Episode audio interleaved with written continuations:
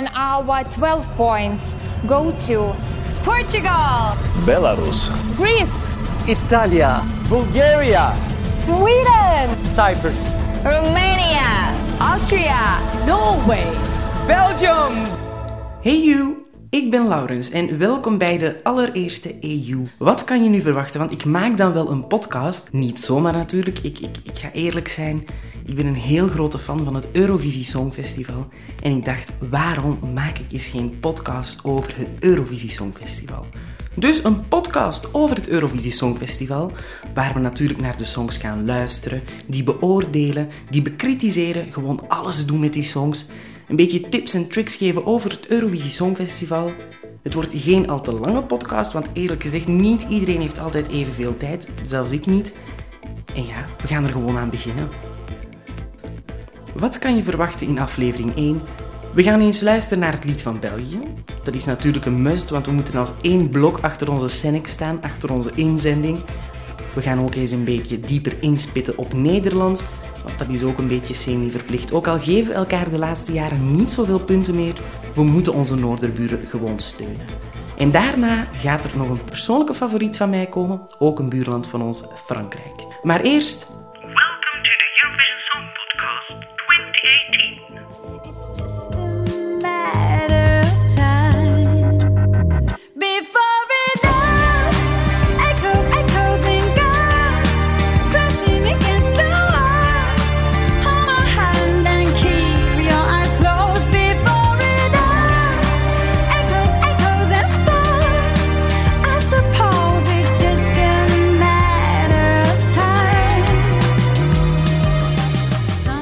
Dit is het dus gewoon, hè. Ons nummer voor het Eurovisie Songfestival tweeduizend achttien.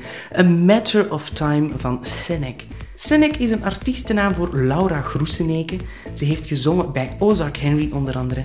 En het liedje A Matter of Time heeft ze onder andere met Alex Callier van Hooverphonic geschreven. En ja hoor, die Alex Callier is de enige echte Alex van The Voice van Vlaanderen. Hoe ze zijn gekomen op dit lied, dat is eigenlijk heel simpel door een gebroken theepot. Dat zie je dus ook in de videoclip. Ik zal het anders even uitleggen. Alex Callier is een heel grote fan van thee. Hij zet graag thee. En ook voor Sennek, toen ze de song probeerde te schrijven, was hij thee aan het zetten. En hij liet zijn theepot vallen. En daardoor kwamen ze op de eerste lyrics. Sometimes it feels like it's meant to be broken.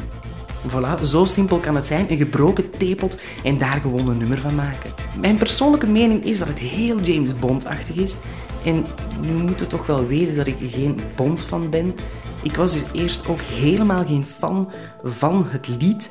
Maar na enkele keer luisteren, ja, dan, dan zit je gewoon mee in, in dat mysterieuze liedje, in die mysterieuze sfeer. En ja, stiekem vind ik het toch wel geweldig en heel apart.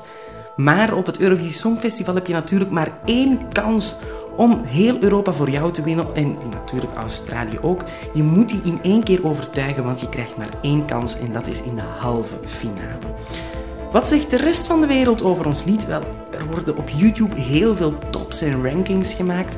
En ik moet zeggen, na ze bijna allemaal te hebben bekeken, zie ik toch dat België heel vaak in de top tien, zelfs de top vijf, zelfs de top drie...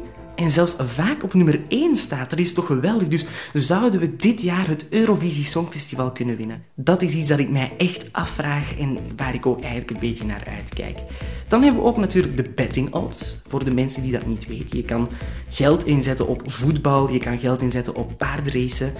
Maar je kan dus ook geld inzetten op het Eurovisie Songfestival. Zo extreem ben ik nu net niet, maar daar gaan we het nu niet over hebben.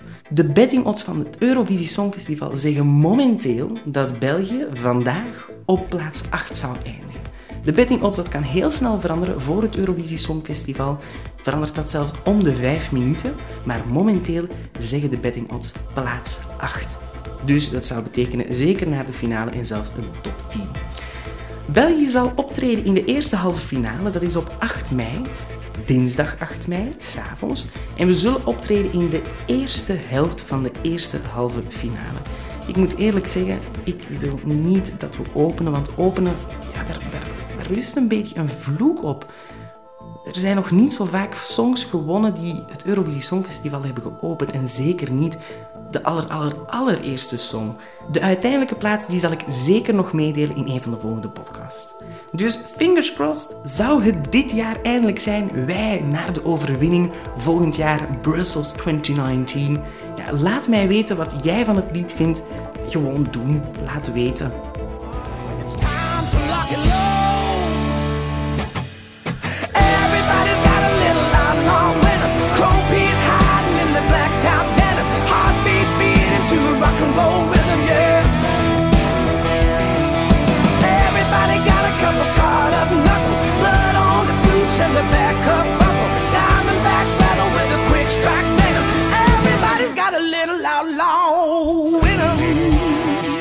Dat was Outlaw in Hem van Waylon. Voor Nederland. Ja, Waylon is geen onbekende, want hij, hij is een artiest die gewoon terugkeert. In tweeduizend veertien, op het Eurovisie Songfestival in Denemarken toen, vormde hij samen met Ilse de Lange het duo The Common Linnets en brachten ze Calm After the Storm. En daar werden ze gewoon knap tweede mee. Net achter Conchita Wurst, die iedereen kent als de man of de vrouw met de baard. De baard achter de vrouw, ik, ik weet het niet. En die heeft toen gewoon met Rise Like a Phoenix. Het lied is eigenlijk een beetje een, een mix van country en rock. En eerlijk gezegd is dat nu niet echt mijn favoriete genre. Waylon heeft vijf liedjes geperformd op de televisie, op de radio in Nederland. En daaruit werd dan één lied gekozen en dat is Outlaw in Hem geworden. Het is dus, zoals ik al zei, niet mijn favoriet, niet echt mijn stijl. Het is een beetje te ruig en zelf ben ik niet echt zo ruig. Dat hoor ik misschien ook wel aan mijn stem. En of het een kanshebber is, wel op YouTube in de tops en in de rankings zijn de meningen zeer verdeeld, soms in de top vijf, soms in de top tien. Eén keer heb ik het zelfs gezien op de eerste plaats, maar vaak ook buiten de top vijfentwintig. En in de top vijfentwintig moet je wel zitten om in de finale te kunnen optreden, om kans te maken op die overwinning. De betting odds die denken daar dan weer helemaal anders over, want zij zien Nederland vandaag op plaats zeven. Dat is net eentje voor België. Om eigenlijk kort samen te vatten zou ik zeggen, met sommige stijlen spreek je echt maar een beperkt publiek aan en dat is met deze country rock wat. En ik weet niet of het volledige Eurosong publiek dit kan smaken. Nu we toch over Nederland bezig zijn, zou ik heel graag willen oproepen om zaterdag veertien april allemaal naar Amsterdam te gaan. Want dan vindt daar het Eurovision in Concert plaats. En daar komen verschillende Eurosong-artiesten van dit jaar hun lied zingen. Daar komen ex-deelnemers naartoe en zelfs winnaars. Onder andere Sandra Kim komt. Kom aan, hoe geweldig is dat? Ik heb mijn ticket al lang, lang, lang, lang, lang, lang geboekt. En misschien zie ik u daar wel. Maar genoeg over Nederland, over naar een ander buurland. Je suis né ce matin, je m'appelle Merci. On m'a tendu la main et je suis en vie. Je suis tous ces enfants que la mère a pris. Madame Monsieur met Merci. Ja, echt gewoon een topper vind ik. En het is gebaseerd op een waargebeurd verhaal. Het gaat over Merci, een vluchtelingenmeisje dat geboren werd op haar tocht naar hier in maart tweeduizend zeventien. En Madame Monsieur, het duo, was zo geraakt door het verhaal dat ze dachten, wij schrijven daar een song voor en we gaan dat gewoon proberen op het Eurovisie Songfestival te brengen. Het wordt gezien als een van de topfavorieten op het Songfestival. Het gaat namelijk over een thema dat leeft, over een thema waar een boodschap achter zit. En in het verleden heeft dat zijn werk al gedaan. Denk bijvoorbeeld aan tweeduizend zestien, dat Jamala won met negentien vierenveertig voor Oekraïne. Ja, en in YouTube ook een beetje hetzelfde verhaal als België. Vaak in de top tien, top vijf, top drie en zelfs heel vaak nog op nummer één. En als we de betting odds dan mogen geloven, ja, die denken daar dan weer helemaal anders over. Want vandaag zien zij Frankrijk op plaats veertien stranden. Frankrijk zit sowieso in de finale, want zij behoort tot de Big Five. En de Big Five die sponsoren zoveel dat zij gewoon recht naar de finale mogen. Of dat zij van mij mogen winnen? Ja, natuurlijk. Want dan kan ik gewoon eens gaan kijken in Frankrijk. Dan zou het waarschijnlijk in Parijs doorgaan. En dat is nu niet zo ver. Dat was het dan al voor vandaag. Laat me weten wat jullie graag in deze podcast willen horen. Dat kunnen oude Eurosongliedjes zijn, dat kunnen er nieuwe zijn, dat kunnen zelfs liedjes zijn die ik nog niet ken.